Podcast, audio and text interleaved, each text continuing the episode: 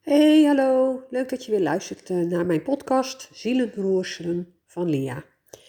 En vandaag wil ik het hebben met je over, ehm, over innerlijke kinderen. Of, het, of jouw innerlijke kind.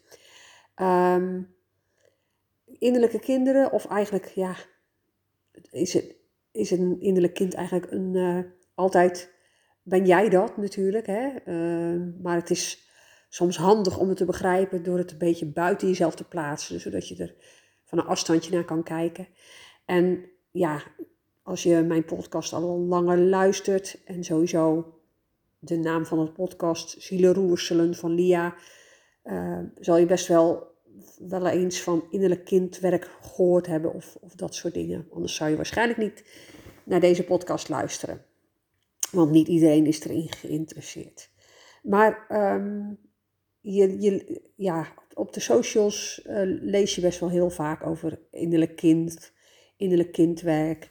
Um, en eigenlijk wordt dan altijd gekeken naar een innerlijk kind als een, uh, ja, een verdrietig kindje of een, of, een, of een boos kind. Of eigenlijk wordt er altijd wel um, van je verwacht dat je uh, compassie voelt voor je innerlijke kind dat je uh, je innerlijke kind troost of dat je het, ja, eigenlijk je kind aanmoedigt om, uh, om boos te zijn en het vooral vertelt dat het, dat het er mag zijn en dat het oké is en dat hij mag voelen wat hij voelt.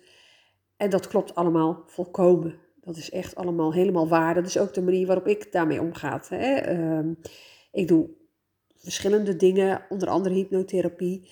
En uh, dan werk ik ook vaak met regressie, waarin je ja, teruggaat naar. Ja, nou, soms kan de regressie zelfs zo ver gaan als teruggaan naar, naar de vorige levens. Uh, maar meestal is het vooral een. Uh, ja, kom je op een punt uit waarin, waarin er iets, iets ja, heftigs gebeurd is. Um, wat voor jou als kind in ieder geval heel heftig was. En uh, waar je nu als volwassene anders naar kijkt, omdat je weet dat uiteindelijk alles voorbij gaat. Maar als kind besef je dat niet. Dan voelt alles alsof het uh, nooit meer weggaat. Als je verdrietig bent, dan ben je volkomen verdrietig. Uh, en dan voelt het ook alsof dat nooit meer overgaat. Als je boos bent, ben je volkomen boos. Word je er helemaal door ja, overgenomen, als het ware. Um, en, en voelt het ook alsof het nooit meer weggaat. Maar als je volwassen bent, dan, dan kun je, heb je die gevoelens ook nog steeds. Uh, en ze mogen er ook nog steeds zijn. Maar je weet ook dat ze uiteindelijk hun piek bereiken en dan afgevlakt worden. Maar over het algemeen, um, ja, als je met innerlijke kinderen werkt, dan is, voel je meestal wel compassie. Meestal. En daar, daar dat is dus uh, waar ik het over wil hebben. Dat het ook heel goed kan zijn dat je helemaal geen compassie voelt. Dat het ook heel goed kan zijn dat je denkt: ja, oké, okay, uh, uh, meisje of jongetje, hè, leg hem maar net aan. Of nou ja, tegenwoordig zou het zelfs. het doet er ook helemaal niet toe of het een jongen of een meisje is. Maar in ieder geval, kindje. Um, ik zie dat je verdrietig bent, of boos, of, of wat dan ook, uh, of bang. Uh, en dat is oké, dat mag er zijn. Um, en dan willen we, wil je eigenlijk dat, dat het oplost. Dat, dat op het moment dat jij dat kind erkent en de aandacht geeft uh, die het nodig heeft en die het misschien gemist heeft, hè, um, en dat het daarna over is. Maar dat is niet zo. Want dat meisje of dat jongetje of dat kindje, dat blijft bij jou. En zal iedere keer opnieuw weer moeten horen van jou dat het verdrietig mag zijn, of boos, of bang, of, of wat het dan ook maar mag voelen. En dat is soms best lastig. Want we willen eigenlijk altijd alles oplossen. Je gaat in therapie of in uh, coaching of wat dan ook. Uh, Hè, of, of, een opleiding volgen, wat ook heel veel effect kan hebben op je eigen welzijn. Uh, eigenlijk om ergens van af te komen. Dat is een beetje het idee, hè, van ik ga in therapie en dan kom ik van mijn angsten af. Of dan eh, ben ik niet meer zo snel boos. Of dan eh, lukt het me wel om, om ehm, mezelf te accepteren. En dat is ook zo, maar het is een levenslang proces. Het, is niet, het gaat niet weg. Je weet alleen hoe je ermee moet dealen. En je krijgt handvatten om ermee te dealen, zodat je na de therapie zelf weet van, oh ja, wacht even. Dit gebeurt er nu. Hè, mijn, dat, mijn kindje vraagt aandacht. Ik mag er gewoon even mee gaan zitten. Het aandacht geven die, die het nodig heeft. Het nogmaals vertellen dat het oké is. Dat hij mag voelen wat hij voelt. En dat je hem niet in de steek laat. En dat, dat is soms best pittig. Want uh, je kunt je er heel erg door uh, beperkt voelen hè, op het moment dat jij een, een volgende stap in je leven wil zetten en dat een oude angst weer opspeelt. En dat je dan denkt van, oh, moet ik daar nou weer mee aan de slag? Ja, je moet er weer mee aan de slag. En als kind is jouw verantwoordelijkheid en dat blijft je hele leven bij je. En ja, het wordt makkelijker, het zal zich minder vaak uh, ja, uh, tonen. Maar het, het zal niet weggaan. Het is eigenlijk net als een biologisch kind. Dat blijft ook je hele leven bij je. Zelfs als je het nooit meer ziet. Hè, ehm, eh, dat, dat soort hele nare dingen gebeurt ook natuurlijk. Dat ouders en kinderen van elkaar gescheiden worden. Dan, dan die band die blijft. Die band is, uh, ja, van een kind kan je niet scheiden. Van je, van je partner kan je scheiden. Ja, en, maar van een kind en al je bloedverwanten kun je niet scheiden.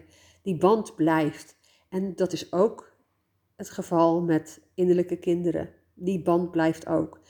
En ja, uh, soms is het heel makkelijk om daar compassie voor te voelen. En dan denk je echt van, ach ja, dat een kleine meisje, dat heeft me gewoon nodig. Hè?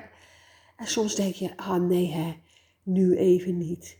En of je nou wel of geen ouder bent, uiteindelijk ben je ouder van, je, van jezelf. Eigenlijk. Eigenlijk ben je ouder van jezelf. Je moet jezelf opvoeden, je moet jezelf uh, troosten, je moet jezelf um, ja, soms een schop onder je kont geven. Um, en dat is eigenlijk vooral de boodschap die ik in deze podcast mee wil geven. Um, dat, dat, dat het verandert, dat het gemakkelijker wordt om met die innerlijke kinderen om te gaan. Uh, maar dat ze niet weg zullen gaan. Ze zullen, ze zullen altijd bij je blijven. En uh, ze groeien ook niet op. Ze worden uiteindelijk niet volwassen. Ze gaan niet, jouw huis, ze gaan niet het huis uit. Uh, en en die, die, zorg die blijft. En gelukkig wordt het echt allemaal echt wel makkelijker. Maar soms kan je ze ook, net als echte kinderen, wel achter het behang plakken. En daar hoef je je ook niet schuldig over te voelen, daar hoef je je niet vervelend over te voelen, want dat, dat, ook dat hoort erbij. En uh, ja, uiteindelijk zullen die kinderen altijd weer hun, hun plaats opeisen. Uh, het kan wel zijn, sorry, even een kuchje tussendoor.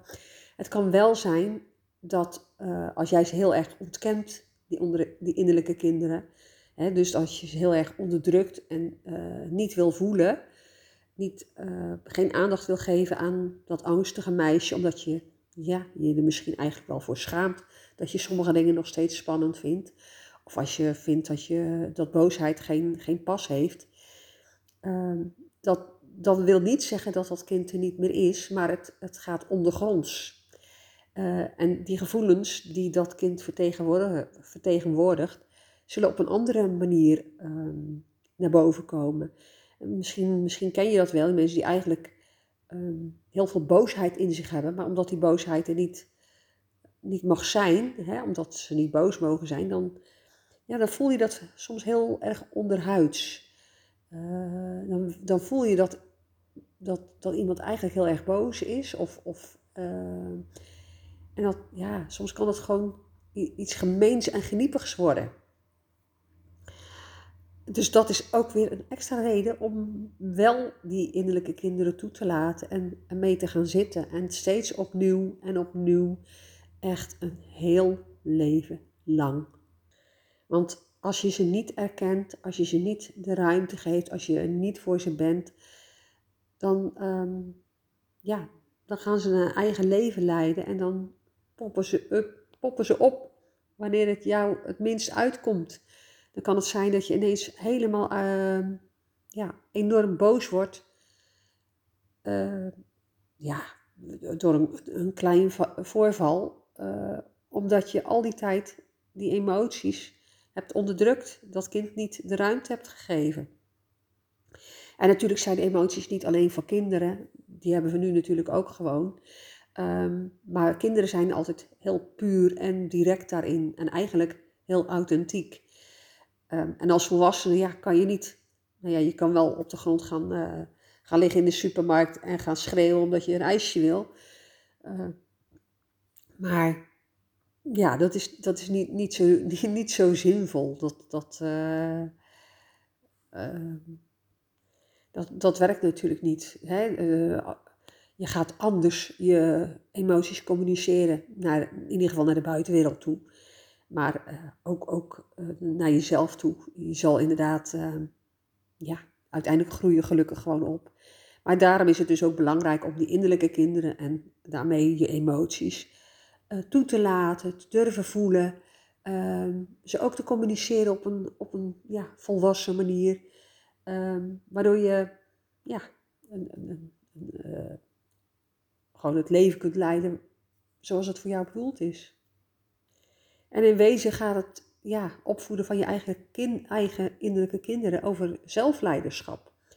Hè? Uiteindelijk ben jij altijd degene die jezelf begeleidt. Uh, eerst doen je ouders dat. Uh, en uiteindelijk leer je het zelf te doen. En ook als volwassene moet je nog altijd zelfleiderschap tonen. Uh, om te doen wat jij wilt, de keuzes te maken die voor jou goed zijn. Uiteraard met rekening te houden met, uh, met de mensen om je heen. Um, ja, en dat duurt gewoon een, een leven lang. Dus mijn boodschap uh, van deze podcast is dus eigenlijk, um, ja, het innerlijk kind. Daar, daar, wordt altijd over gedaan van, ach, goshi, goshi, goshi. Maar innerlijke kinderen kunnen ook uh, nou, eh, een bepaalde terreur op je, op je uit, uitleven. Hè? Ehm, die kunnen ook ja, zich tonen op het moment dat het voor jou uh, het minst prettig is. En hoe meer je er dus voor zorgt dat je ze wel de aandacht geeft en hun bevestigt in dat ze er mogen zijn, uh, hoe minder ze op zullen poppen op het moment dat het echt niet uitkomt. Dus bij wijze van spreken, dat als je je baas promotie vraagt en hij zegt nee, dat jouw innerlijke kleuter, uh, nou ja, met deuren gaat lopen smijten of, of wat dan ook. Dus innerlijke kinderen, ja, ze kunnen heel schattig en lief zijn, maar heel vaak zijn het uh, gewoon hele, ja, hele uh, kinderen die hun zin willen hebben, of die heel erg bang zijn of heel erg verlegen. En die door jou gezien willen worden, die door jou uh, ja, in ieder geval geaccepteerd willen worden. En eigenlijk willen ze jouw liefde, maar soms is dat nog gewoon even een, een stap te ver. Uh, maar begin met, met ze te zien, met ze te laten weten dat ze er mogen zijn. En dat je ze niet in de steek zult laten. En ja, dan kunnen ze verzachten. Um, en, en op een gegeven moment ja, kun je die delen van jezelf steeds meer in jezelf verwelkomen en accepteren.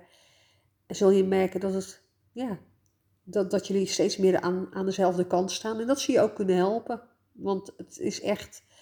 Uh, innerlijke kinderen kunnen ook echt uh, heel veel plezier hebben. Hè?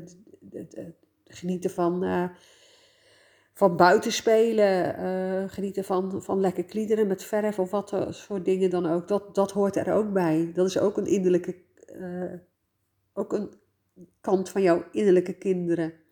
Hè, ik heb het nu ja, heel bewust ook gehad over de, de lastige kant van jouw innerlijke kind. Maar ze hebben natuurlijk net zoveel mooie kanten.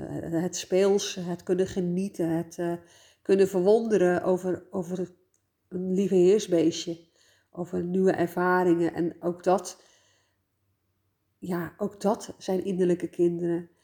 En, maar hoe, hoe meer je dingen probeert te onderdrukken, uh, hè, door, door de negatieve dingen te proberen zoveel mogelijk weg te stoppen, uh, mis je soms ook juist de hele positieve dingen. Dus ik wil je vooral uitnodigen om al je kinderen, al je innerlijke kinderen van harte welkom te heten.